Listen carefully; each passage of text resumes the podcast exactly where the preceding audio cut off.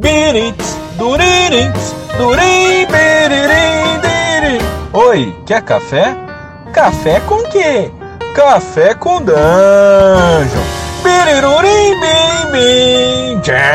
A coisa mais misericordiosa do mundo, acho eu, é a incapacidade da mente humana de correlacionar tudo o que ela contém.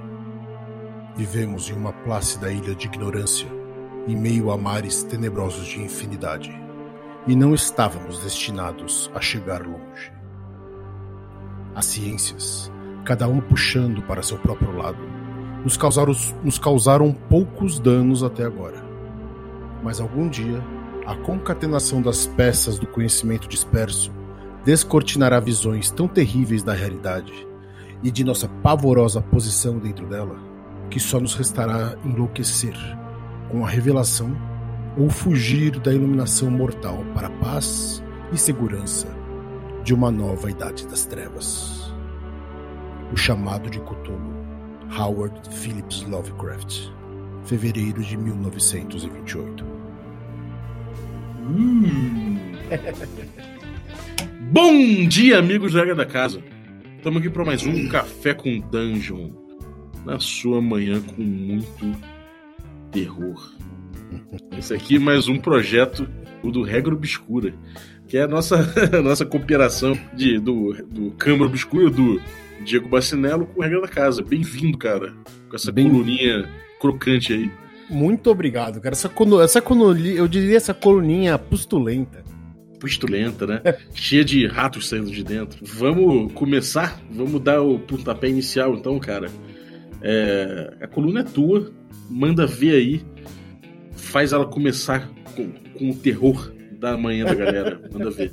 Exatamente. Saindo pelos que abriram pela sua pele. Exatamente. E a gente vai começar a, a nossa, nossa coluninha Regra Obscura uh, com um tema bem básico para qualquer amante de horror, que é o porquê do horror. O que que nos leva a. O que que nos atrai em histórias, uh, filmes, em contos, em livros, em conversas à beira de uma fogueira que contam histórias tenebrosas, coisas que fazem a nossa pele ficar oriçada, coisas que nos dão frio na barriga. O porquê nós somos levados a essa atividade que é pré-histórica. Isso, o horror, ele vem do desconhecido. O horror vem da especulação daquilo que nós não conhecemos. Então, se nós formos imaginar uma, uma tribo pré-histórica, é, eu não vou dar detalhes de datas ou não, porque, enfim, já seria demais para demais essa coluna. Mas imaginemos uma tribo pré-histórica vendo um raio estourando em uma árvore e botando fogo naquilo. Ou tendo que lidar com o primeiro morto que eles tiveram. A primeira pessoa que caiu dura e não se mexeu mais. E por mais que eles tentassem fazer com que ela acordasse, não acordava daquele sono que se tornou eterno e pútrido com o tempo. Como eles lidaram com essa pessoa que começou a apodrecer frente aos seus olhos? Isso é uma coisa que vem desde o início da humanidade. O desconhecido, ele é uma coisa que permeia a vida de todo mundo uh, permeia pelas ciências, pelos pelo conhecimento das ciências, as coisas que nós temos contato hoje na nossa uh, vida contemporânea, onde a gente convive com, com conceitos como é, física quântica, que é uma coisa tão mal usada aí pelo, pelas outras pessoas. é verdade. É, é, como a gente convive com pessoas tentando viajar além da velocidade da luz, tentando conquistar outros planetas, onde a gente tem uma sensação de segurança muito grande. Uhum. Né? A vida cotidiana traz uma sensação de segurança muito grande pra gente nas grandes cidades, a vida que eu conheço, a vida das pessoas com quem eu tô acostumado a conviver. Óbvio que nós lidamos com perigos mais mundanos, como um assalto, perder o emprego ou coisa parecida. Mas a vida das cidades ela é bastante protegida dessas ideias, dessa de toda essa mística que compõem a nossa história, compõem a, a, a nossa vida mítica. Uhum. O. O Então, horror vem da. Posso fazer- Posso fazer uma pergunta pra você? Claro que você pode, pô. É, cara, é, essa narrativa é muito boa. A gente tem aí essa coisa do horror que começa um horror meio cósmico, né? Eu acho que por assim dizer. Se você tem ali um, um raio acertando a árvore, você tem alguém morrendo, você tem fenômenos que são fenômenos da, da própria existência, né? É, acontecendo e o homem sem saber lidar com aquilo. Então aquilo é um terror bem real, bem próximo e é existencial, porque afinal de contas todo mundo vai morrer, todo mundo vai ver aquela. aquela todo mundo é, é um alvo possível para aquele, aquele raio e tudo mais. Agora, a gente vai passando por um. é, Existe um outro tipo de, de terror, talvez, não sei, não sei nem se é outro, mas que são terrores localizados, né? Que você ouviu falando aqui de vários terrores possíveis, e me parece que cada, cada era tem seu zeitgeist de terror. Né? Por exemplo, a gente vive hoje em dia um terror que é muito voltado para manipulação genética, que é muito voltado para é, realidades paralelas e para excesso de segurança, né? essa coisa até do, do, do ente estatal super vigilante ou um, um ente privado que toma conta de tudo. Como é que é, como é que você vê essas diferenças aí? Cara, isso é oriundo da tua experiência, né? Isso é oriundo da, da era. Uhum. É, Conforme. E isso também é oriundo das ciências. Usando um pouco da, do conto, da, desse trechinho do Call of Cthulhu narrado aí no início, o... conforme as ciências vieram explicando as coisas, a, a gente foi tomando um lugar de segurança, um, uma, um lugar é, confortável dentro da existência. É óbvio que cada um lida com a sua própria, o seu próprio horror pessoal. Né? Uhum. Isso advém muito da- do misticismo religioso. Né? O homem criou a religião como uma forma de explicar aquilo que ele não conseguia.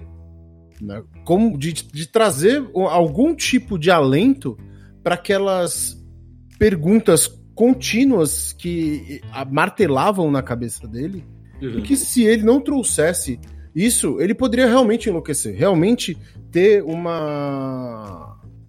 um- cair dentro de um niilismo aí, já indo pra frente aí na casa de Nietzsche já, mas é, em- entrar em uma depressão muito grande, eu não sei quais, quais seriam as consequências de não haver ah, uma explicação religiosa, porém, o grande é, feito da religião, o grande a, a grande função da religião, e isso até para os ateus, na minha opinião, tudo aqui que eu tô falando, obviamente, é na minha opinião, Uhum. é, advém dessa segurança que nós temos, tanto da ciência e do alento que a religião, por mais fragmentada que esteja, dá pra gente. Uhum. Cada era realmente tem seus zeitgeist. É, quando a gente, a gente conhece muito o horror gótico, né? O horror, ou o horror vitoriano, Uhum. é, que começaram aí com, os, com histórias de fantasmas, com histórias de monstros construídos, as histórias do H.G. Wells de Viagem no Tempo, que de Uhum. certa forma é um horror, ele, ele consegue trazer um horror para dentro do livro quando ele chega em uma civilização 800 mil anos à frente, que é dominada por duas raças, uma que, cons uma que consome a outra. Uhum. Ah, ou a gente falar de Guerra dos Mundos, né? Uma, uma civilização de outro planeta, do planeta Marte, disparando projéteis na Terra que trazem aqueles tripods, aqueles. tri- aqueles As aquelas- banheiras voadoras. Exatamente, aqueles monstros que iam pegando as pessoas. Uhum. É, hoje, de fato, você deu uma ótima preleção daquilo que a gente pode viver. Hoje a gente vive ah, uma era de, de, de horror muito científico, né? Sim. Porém, quem não fica com medo em casa, no escuro, assistindo um filminho de terror e de repente vê alguma coisa se mexendo no canto do olho? Uhum. Quem não sente um arrepio quando anda por um corredor, um corredor escuro com un- uma única luz piscando ali na frente? Isso é uma coisa que a gente traz de muito, muito, muito longe. Isso é uma coisa que vem sendo contada para os nossos, nossos ancestrais de muito há muito tempo. E isso gente... independe do zeitgeist da época, né? Independe em absoluto. Isso é isso é uma eu não, eu não vou saber dizer se isso é uma herança genética, ou seja, se existe uma genética que traz pra gente esse tipo de, de sensação. Uma neurolinguística. Isso... Exatamente. Ou se isso é uma coisa que vai é, sendo contada de, pa, de pai para filho, pai para filho, pai para filho, e isso vem sendo reproduzido. Mas a gente lida com isso. Então o horror é uma coisa que permeia toda a experiência humana. Uhum. Né? Esse é um dos porquês do horror. Ele permeia toda a experiência humana. Né? E a gente reconhece é, esse horror nas coisas do dia a dia, e quando ele é transformado em uma obra, de, uma obra narrativa, a gente consegue ter reconhecimento ali dentro. O sentimento de alívio ou de tensão são coisas que a gente passa. Muitas vezes, quando a gente é criança, imagina os horrores que um, uma, um bebê não passa conhecendo as sensações, conhecendo o mundo e tendo alento do colo da mãe. Uhum. São coisas que a gente traz. Né? Então, esse é o porquê do horror. A, é a busca de explicações para coisas que ainda não têm explicação, né, sendo as mais antigas e, e ainda não respondidas de onde viemos, para onde fomos, o que cacete a gente está fazendo aqui. e, cara, a, a história do, do, do terror para você, então, é uma, é uma história de frustração necessariamente? De forma alguma. De forma alguma. Eu acho que é uma. É, frustração faz parte. Uhum. Né? Ah... Vai atingir aquele conhecimento. Então, na verdade, nesse aí, aí a gente filosof, é, filosofaria já pro lado positivo, né? Uhum. Na, no, no sentido de que o importante não é, o, não é a, o destino e sim a jornada. Uhum. Não importa para onde a gente vai, não importa de onde a gente veio, importa o que a gente tá fazendo aqui no meio. Né? E não necessariamente tem que ter um direcionamento, não necessariamente tem que ter algo cósmico que direciona as nossas ações o horror ele vem sendo traduzido, e aí sim a gente entra no Zeitgeist que você estava falando, ele vem sendo traduzido por diferentes culturas das mais variadas formas. Né? Os japoneses, os orientais, têm uma, uma visão muito cósmica do horror.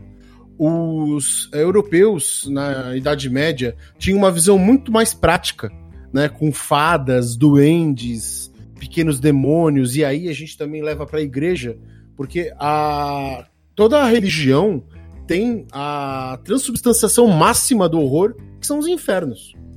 Uhum.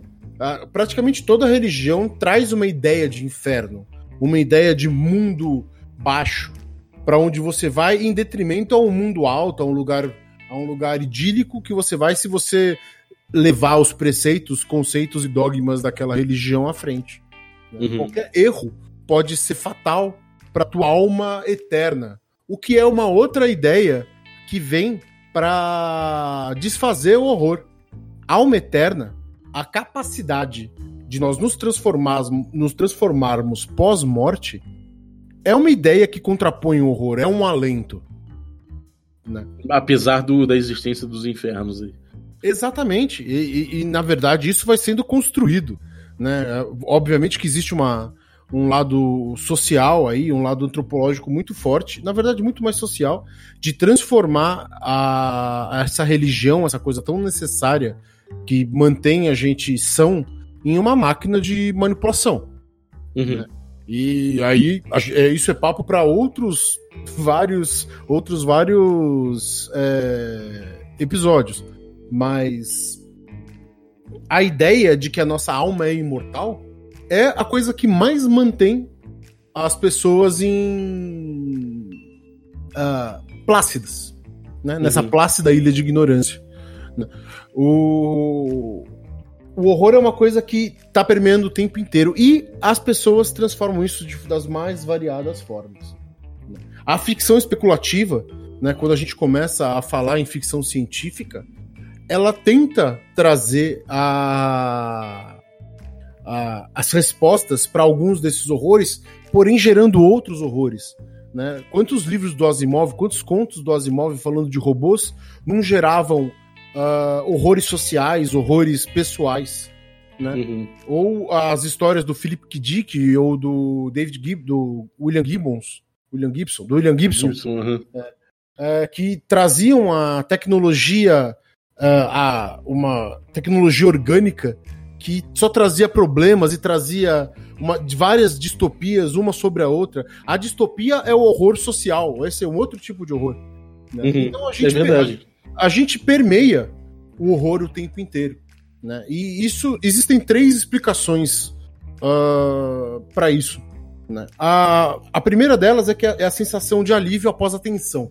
Né? Você ter uma, uma sensação de horror e de repente quando aquilo termina, quando termina o filme, quando termina o seu jogo de RPG, quando termina o livro, você fala: "Ah, nossa, passou. Né? E você tem aquela sensação que vai te levando. Né? Outra é que o medo, na verdade, não é medo, é um tipo de excitação. Né? É um tipo de alegria, é um tipo de exaltação que você tem. Né? Algumas pessoas lidam com o medo dessa forma. Né? E uma mais moderna, de um artigo que eu peguei de 2007, é, diz que nenhuma das duas necessariamente está certa, mas que nós lidamos com alegria e tristeza, ou seja, com sentimentos positivos e negativos ao mesmo tempo. Uhum. E que, é, da mesma forma que uma pessoa ouve uma música triste e fica feliz, tem várias pessoas que é, alegam que são felizes ouvindo músicas tristes. Sim. Nós temos a. é, essa mesma sensação ao ter contato com uma narrativa de horror. Uhum. Então é uma coisa muito, é uma coisa muito básica. É bem básica pra todo mundo. É, é bem. é- tá bem na raiz do ser humano. É Essa primitivo, sensação. né? É bem primitiva. Agora, o que, que é o, exatamente a diferença entre terror, horror, é, medo, sabe? Essas diferenças entre suspense, talvez. O que, que é, o que, que é cada, cada estilo desse quando a gente fala? É, é, muito, é muito próximo, eles são sinônimos mesmo. né? O horror, ele é aquilo que precede o. ah, Perdão, o terror é aquilo que precede o horror. né? O terror é a sensação de. é a expectativa, é, é você esperar pra ver o que vai ter depois daquela, daquela esquina, ou você vê a- o armário aberto com a parte de dentro escura, absolutamente escura, e você vê que alguma coisa, você achar que alguma, você tem a sensação de que alguma coisa tá lá dentro.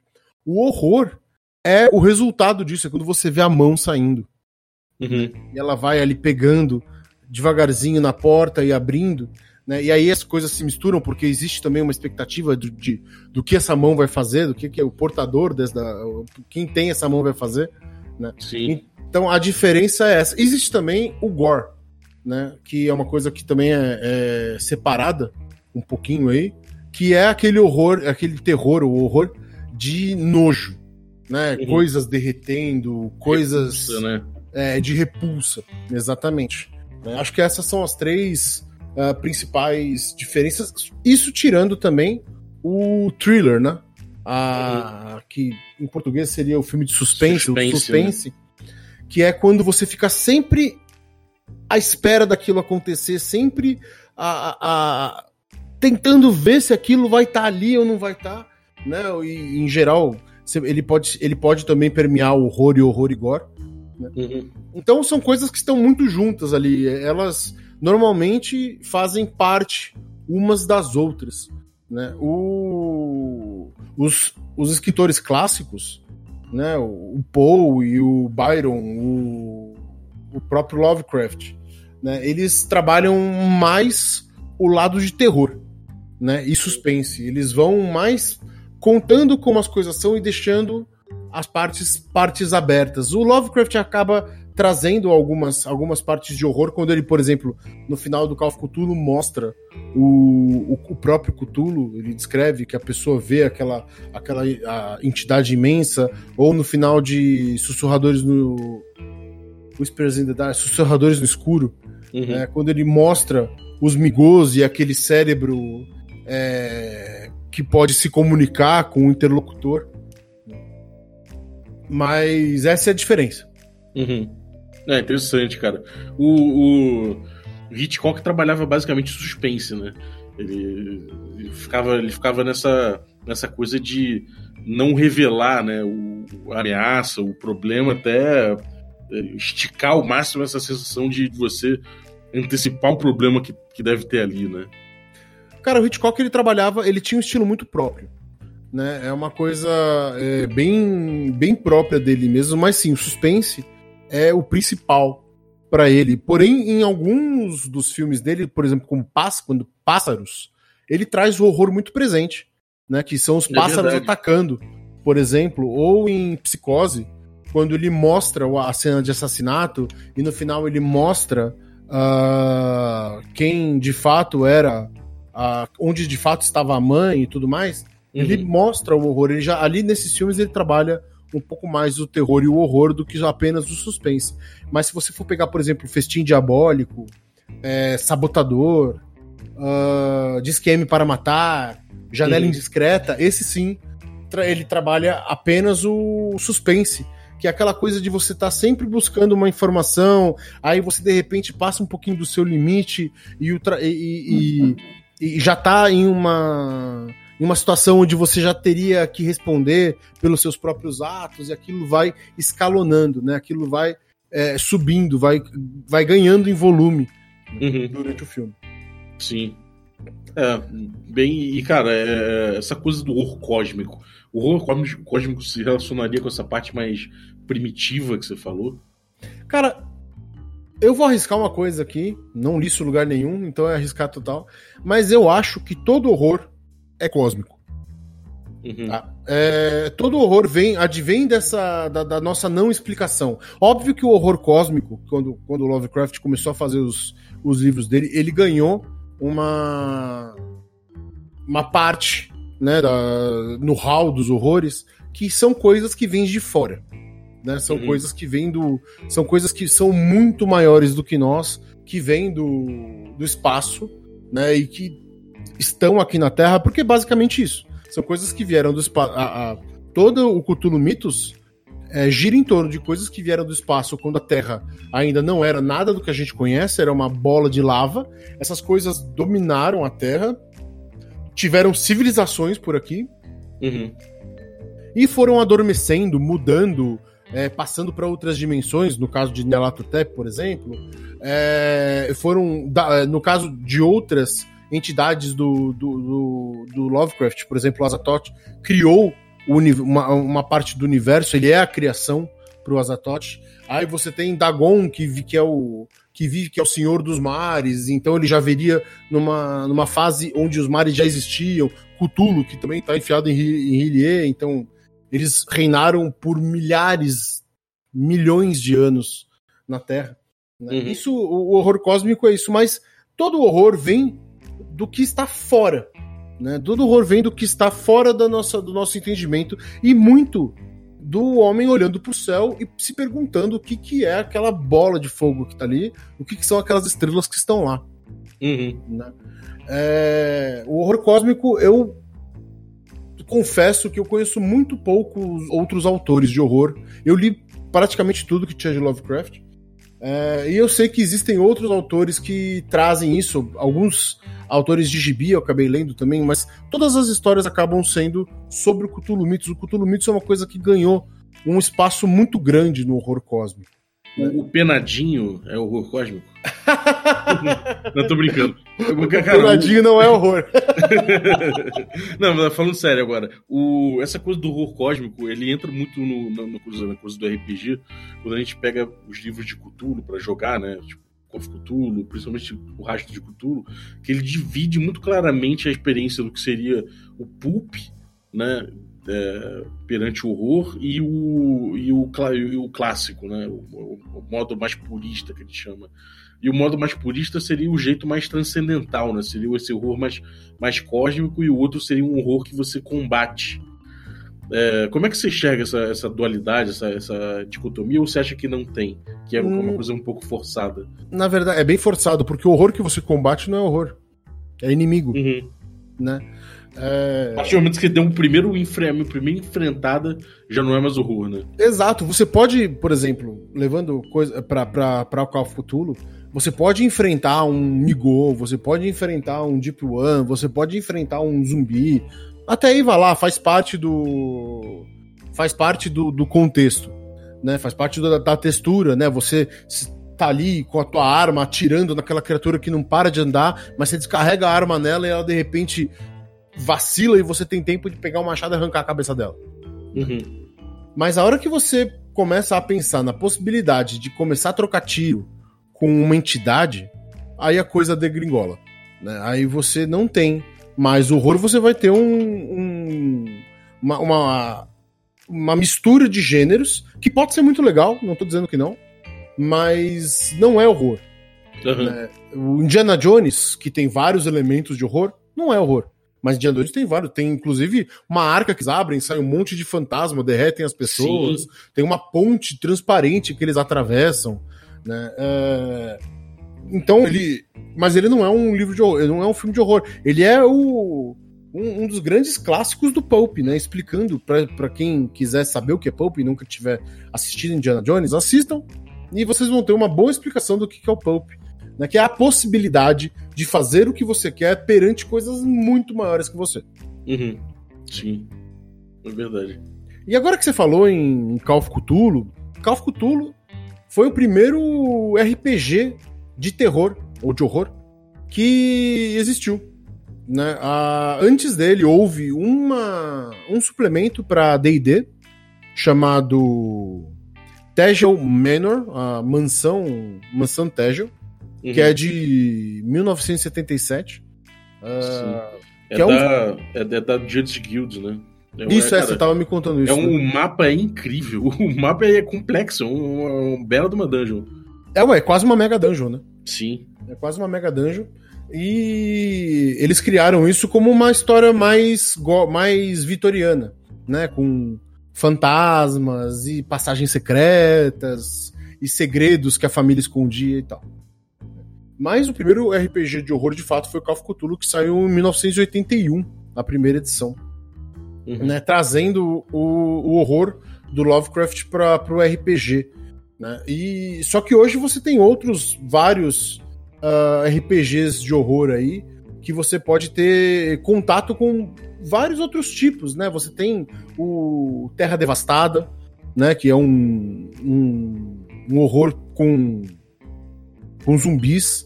Você tem o Abismo Infinito, né? Que é um horror, é um horror, não é horror cósmico, mas é um horror de espaçonave, né? Você tá Sim. é um horror, é um horror espacial. Ah, você tem um que vai ser lançado logo aqui no Brasil, que é que é um PBTA com que você, onde você usa cartas de baralho para jogar jogos muito rápidos, porque eles sempre partem da premissa que o horror tá ali na tua frente e que você tá tentando fugir ou lidar com ele. Você tem o Dread, que é um jogo que usa Jenga para resolver as coisas. Então você vai, você monta os personagens, bota o Jenga ali na mesa e vai puxando as pedrinhas. E, Uhum. e- e conforme você vai querendo fazer coisas, e quando aquilo cai, você a merda acontece de alguma forma, né? É, isso é bem legal porque ele, ele meio que emula é, de uma forma sinestésica essa coisa do. essa coisa da hesitação do, do, do- do terror, né? Exatamente, né? E a, e a, a construção do horror, né? Porque Uhum. conforme vai tirando as pedras, vai ficando mais fácil o horror chegar perto, né? E, e a- o momento que aquilo cai é o ápice, né? E aí o mestre vai dizer o que aconteceu. Normalmente se tira um personagem do jogo. Sim. Você tem o Ten Candles, ah, que é um jogo onde você sabe que em algum momento aquilo vai acabar, porque você vai apagando velas. E isso é uma coisa muito legal, você vai é, tirando as velhinhas dali, e você sabe que a hora que você apagar a última, não tem mais esperança. Ah, tem o Fright Night, que ah, vai ser logo lançado no Brasil, é, que é um jogo de slasher, para você recriar filmes de slasher. Tem o Coach, que, na verdade, junto com o Paranoia, é, forma uma tríade do horror aí dos anos 90, né? 80, 90. Né? Que o Paranoia é um horror distópico, o Coach um horror também cósmico, mas em uma outra, em uma outra pegada, e o Call of Cthulhu sendo aquele horror cósmico clássico de Lovecraft. É, Você o tem paranoia, muitas- o paranoia ele, ele, ele cai muito pro, pra comédia, né? Porque, enfim, o tom que ele usa é muito cômico, né? É, isso vai depender muito da tua. de, de como você leva a mesa, né? É, É, é fácil você ficar naquele, naquele limiar do, do. Sabe, que é um, uma comédia agressiva pra caralho, né? Então, Sim. é aquela comédia que já te dá um grau de terror do cacete. É, você tem também o Fiasco, que tem, tem várias. várias. é, vários livros, né? O Fiasco ele trabalha com, com playbooks, né? Você vai usando esses, esses livrinhos para contar várias histórias de terror. Você tem o Vampire, né? Que também, é, por mais que quando apareceu tenha tido muito mais uma estética punk do que de horror, ele não deixa de ser um jogo de horror, né? E um, um jogo de horror pessoal. né? É, você tem também aí vai ter vários PBTAs. Você vai ter o Urban Shadows. Você vai ter o Apocalypse World, que por mais que seja um jogo apocalíptico, também tem elementos estranhos, né? Existe lá o furacão, o furacão psíquico, né? Onde as pessoas conseguem tirar poderes e tal. Talvez não seja o melhor dos exemplos, mas você Uhum. também tem Bluebeard's Bride, né, que é um é um jogo que parte de um conto. Você tem muitas opções hoje para jogar horror em RPG. Sim. É verdade. O, o- essa coisa que você falou aí do, do Cult, o Cult, por exemplo, eu acho que é um, é um expoente, assim, apesar de ele nunca ter encontrado realmente um sistema que, que desse um berço bom, o resto do, dele tudo é tão rico, né, cara? E é tão pesado, é tão bem trabalhado, assim, que, é, cara, ele te coloca em contato com, com coisas terríveis, né? E é um jogaço, cara. É um jogaço. Aí a gente, eu tô esquecendo um aqui, estava esquecendo um bem importante, que é o Wraith. É, que foi uma das coisas mais injogáveis que já foram escritas. Por que injogável? O Wraith é uma coisa que te leva pra uma. Dependendo de como você levar, te leva pra uma depressão tão grande, né? Porque ele vai te. é, você vai ter um personagem que é um fantasma que acabou de morrer, que tá ali lidando com aquilo, que tem que juntar forças pra conseguir, sabe, é, fazer um bafo num espelho e escrever uma palavra, ou pra mover um copo, e você lida com as perdas desse personagem. É um, é- é- o Wraith, pra mim, é o ápice do horror pessoal. Tão ápice que ele é muito difícil de ser jogado até o final se a pessoa for levar ah, o jogo como ele é pretendido. Uhum. Sim. É, eu acho que. Eu não sei, cara, esses jogos dos anos 90 eles têm esse problema, né? Que. Eu acho que o, o Zeitgeist daí não é não de- do terror, mas do sistema. Era, era de que a gente não, a gente não precisa de sistema, a gente não quer sistema, o sistema não importa, o que importa é a nossa vontade, a história que você está se contando. Então meio que se cagou um pouco para sistema e os jogos ficaram meio perdidos na experiência, né? Sim, é muita. Na verdade, o problema é que eles não vieram com alguém pra explicar como jogar, né? É, amarra muito pouco a experiência, né? Quase não Exatamente. se amarra. Exatamente. Você Cada acaba, fica dependendo ali da estética, você fica dependendo das tuas, das tuas fontes, você fica dependendo dos outros jogadores entrarem nessa mesma vibe, né? Você fica dependendo de um monte de coisa pra sessão rolar bem, né? É, por isso era tão difícil jogar um RPG até o final dos anos 90, né?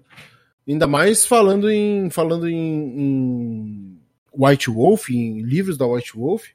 Você Uhum. tinha, assim, obviamente, o Vampire e o, e o- e o- Lobisomem bateram gigantescamente em qualquer outro, né? Aí com o Mage e o Changeling perto. Mas você tinha uma estética que era de cada mesa, né? Não existia. Era, era, era coisa demais, explicação demais, tudo muito.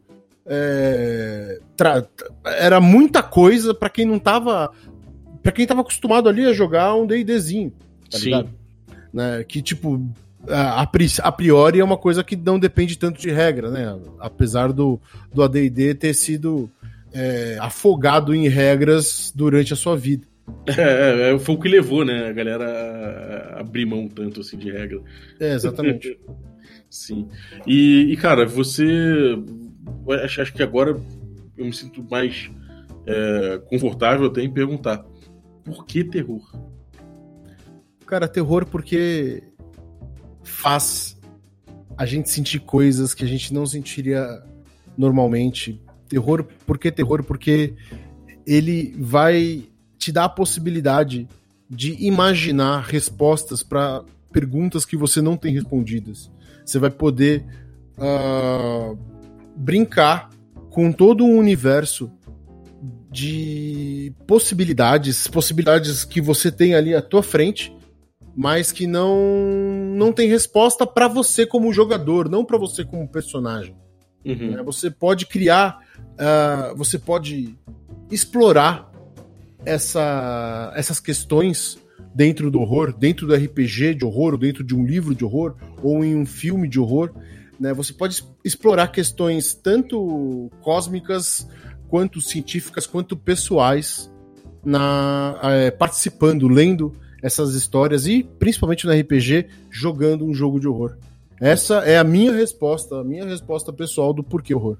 É, acho que eu vou poder complementar, meio que coisa que eu cheguei à conclusão agora, mais ou menos durante o episódio, mas que, porra, enfim, já vinha refletindo um pouco, é que o terror é uma coisa, é um processo muito de autoconhecimento, né?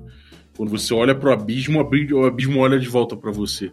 Quando você se coloca aberto a ver determinado lado escuro, lado sombrio, determinada, é, determinada face da vida que você não enfrentou, o lado negro da lua e tudo isso mais, lado escuro da lua, né? E tudo mais, você é, está se vendo ali, né? E quando você se vê ali, você está refletindo a sua psique, está refletindo uma parte sombria de si também, né? Exato, e eu vou já avisar que eu vou roubar essa explicação para mim. Porque ela é realmente muito boa e muito mais sintética do que a que eu dei. Pô, então maravilha, cara. Acho que a gente falou bastante de terror aí, de um nível bem básico, né, do terror. E acho que é um belo pontapé inicial para nossa regra obscura aqui, nosso, nossa, nossa coluninha aqui de terror. E, pô, algum recado, cara? Cara, eu quero dizer que quinzenalmente nós vamos trazer aí é, um episódio sobre terror em RPG, ou na verdade, às vezes nem sempre RPG, eu acho que a gente aprende muito é, não só dentro do RPG, ou talvez explorando livros, filmes, formas, é, talvez falando com pessoas que produzem horror de outra forma que não é RPG. Mas de 15 em 15 dias a gente vai estar tá aí. Nosso ah, jogo mestrado pelo mestre Balbi, que eu tô aqui editando, com uma viagem pelos módulos básicos do D&D BX. Nesse caso, The Lost City. Então, fique esperto. Toda semana, quarta-feira, um episódio para vocês até a gente acabar e gravar mais. Exatamente. E aí vai ter a contraparte, inclusive, de terror, que a gente já gravou, inclusive. Exato. Acho que aqui é a primeira mão também, né? É, total. Que é a parte de terror do Regra Obscura, do, é como se fosse o D&D moleque, só que é a parte de terror que vai ao ar no, no, no, no Câmara Obscura. Então é uma aventura em outro sistema, em outra pegada, mas com muito terror. Exatamente. A gente rodou ela em Cthulhu Dark, que eu nem falei aí, que é um dos grandes jogos de. Não foi Cthulhu Dark, não, porra. Não, foi Cthulhu Dark. Não, foi. Ah, é verdade, foi The Strain. A gente rodou ela em The Strain, que é um dos jogos que eu mais gosto de horror, eu nem falei aí na, na coluna, procurem The Strain, Strain Basic, na verdade, que é um, uhum. jogo, é um mini jogo de duas páginas, tá de graça no RPG Drive Thru. Só tem em inglês, infelizmente. Uhum. É, é, um jogo fabuloso, junto com o Cthulhu Dark, que são os meus dois jogos preferidos, e é justamente por ser preferido eu acabei esquecendo de falar. é isso aí, maravilha então, cara. Que, então, vida longa aí, regra obscura. vida longa é regra obscura. Muito. Nós possamos beber muito Exatamente. nas noites profundas. Olha só, perfeito, cara. E o último recadinho agora aqui é o seguinte: a masmorra foi aberta. D&D quinta edição finalmente chegou no Brasil. E bom, já que a Galápagos trouxe esse grande jogo aqui para o Brasil, a gente vai ter um evento para comemorar isso. E esse evento vai, vai começar agora esse mês ainda, dia 24 do 10, ou seja, lá para o final de outubro, a gente vai ter no Museu, de Museu de, da Imagem e do Som de São Paulo é, um grande evento aí com talks e mesas sobre o D&D. Então, é, as vagas são limitadíssimas, apesar do evento ser de graça, ou seja, sem ficar atento aí para quando eles abrirem as inscrições, você correr lá e pegar a sua vaga. É, no primeiro dia, vai ser dia 24 do 10, a gente vai ter várias mesas interessantes aí, vai ter a galera do RPG Planet, o, Marcelo Pascon e a, e, a, e a Lina. Vai ter a galera da Sagen aí trazendo muitas aventuras que eles estão para lançar aqui, né? Ou seja, material autoral que, que a Sagen provavelmente vai lançar de para D&D quinta edição e vai ter também mesas da role players, ou seja, galera aí mestres profissionais aí treinados para agradar o público. É, a gente vai ter também no segundo dia, sexta-feira, 25 do 10, a gente vai ter também mesas aí do RPG Planet, da Sagen, a gente vai ter também mais mesas da role players, preparando o terceiro dia, sábado. No sábado, a gente vai ter talks interessantíssimos aí, né? no, no, no sábado a gente vai ter um talk chamado As Masmorras da Produção de Conteúdo. Ou seja, a galera que produz conteúdo vai falar de como é criar conteúdo para RPG no Brasil.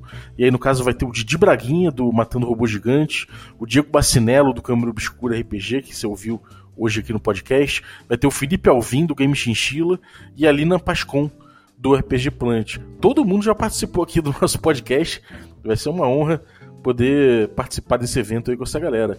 É, vai ter uma mesa que é literatura fantástica e o RPG, que vai ser uma, uma conversa sobre as narrativas da literatura fantástica inspirando RPG. Então, no caso, vai ter a Cláudia Fusco, jornalista e mestre de estudos de ficção científica na, na Universidade de Liverpool. O Pércio, né, que você já conhece aqui do, do Café com Dungeon também, que é o diretor de localização da Galápagos. Vai ter o Reinaldo José Lopes, também jornalista, tradutor do Tolkien e cofundador do site Valinor. É... Nesse dia também, né, no sábado, a gente vai ter várias mesas, então não só a gente vai ter o RPG Planet, a Role Players, a gente vai ter mesas aí é, da própria Galápagos, com Pércio narrando Maldição de Estrade, a gente vai ter aí uma aventura inicial aí também narrada pelo Kleber de Jesus, é, que é o mestre convidado pela, pela Galápagos. Vai ter a Sagen aí trazendo mais, é, mais material autoral aí, inclusive o Boi da Dungeon Geek é, participando, então ele vai levar uma aventura autoral aí, pra, que deve ser lançada pela Sagen em breve. É, tem também aí a Aninha, Ana Schermark, com uma aventura autoral de D&D, é do Pausa pro Café, né? Então, esse vai ser o terceiro dia, o quarto dia a gente vai ter aí também vários talks legais. A gente vai ter um talk aí chamado Sigo Mestre, que é, o que, é um papo que a galera vai ter falando o que, que você precisa para ser um bom mestre, para poder chegar num ponto legal com o teu grupo e chegar e se divertir na sua mesa.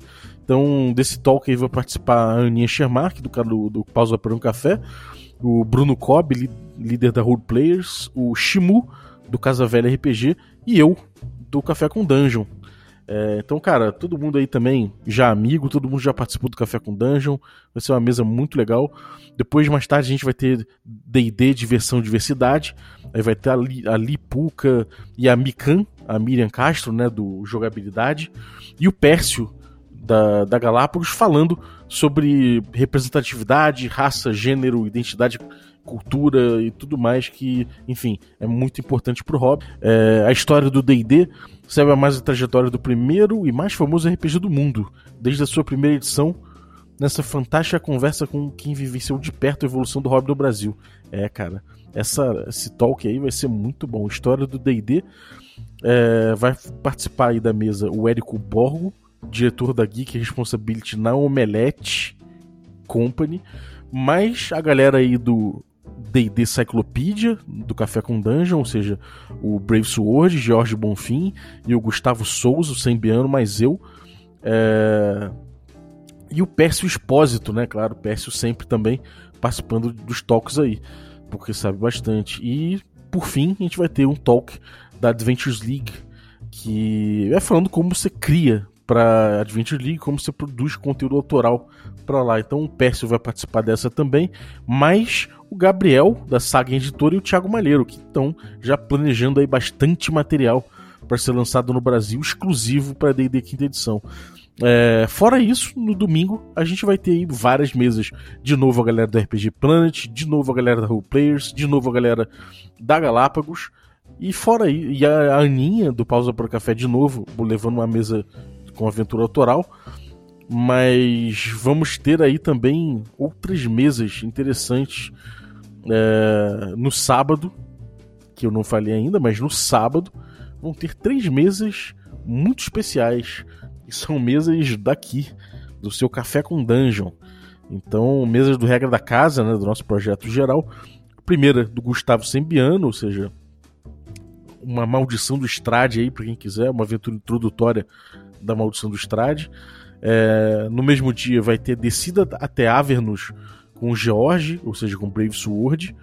E uma mesa minha também de D&D clássico, D&D moleque. Vou mestrar ali um D&D um D&D basic, né? Vou pegar uma aventura clássica ali, vou pegar um, um recortezinho pra gente se divertir dentro desse, desse, desse evento. Então, galera, é muita coisa legal acontecendo. Vamos marcar esse, essa chegada do D&D quinta edição no Brasil. Vamos fazer, vamos fazer bonito aí. Então, cara, galera aí do Café com Dungeon, regra da casa participando efusivamente do evento, vai ser muito legal. Então, cara, só fica ligado que as inscrições começam hoje. Dia, começa dia 1 de outubro aqui, às 13 horas. Ou seja, às 13 horas é bom você já ficar ali ligadão para se inscrever e não perder esse, esse evento, cara. Beleza? As vagas são limitadíssimas, mas a entrada é grátis no Museu da Imagem e do Som de São Paulo. Então, vai lá, não perca essa oportunidade. A vinhetinha de hoje eu quero agradecer ao Ulisses. Valeuzaço, Ulisses. Ficou muito maneira a sua vinheta aí.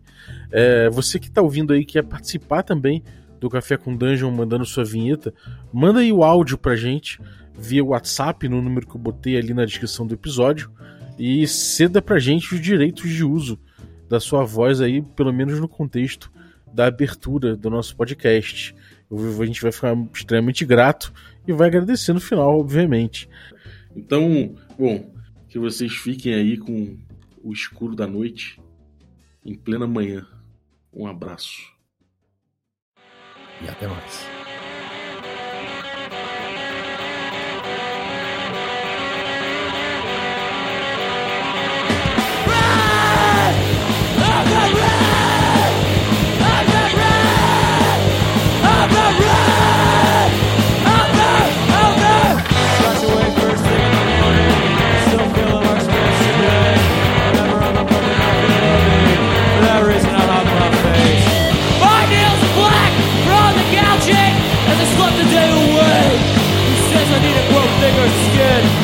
Dust of the dust of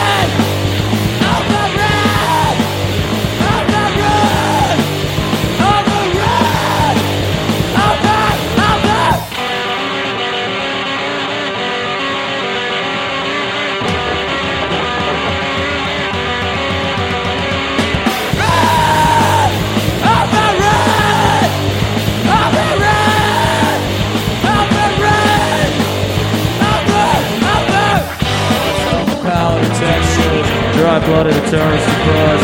I can feel their eyes on me in transit. I can't even hide myself. I cover myself with slaves. They don't think I'm joking. My whole body's a rash. Don't try to tell me I'm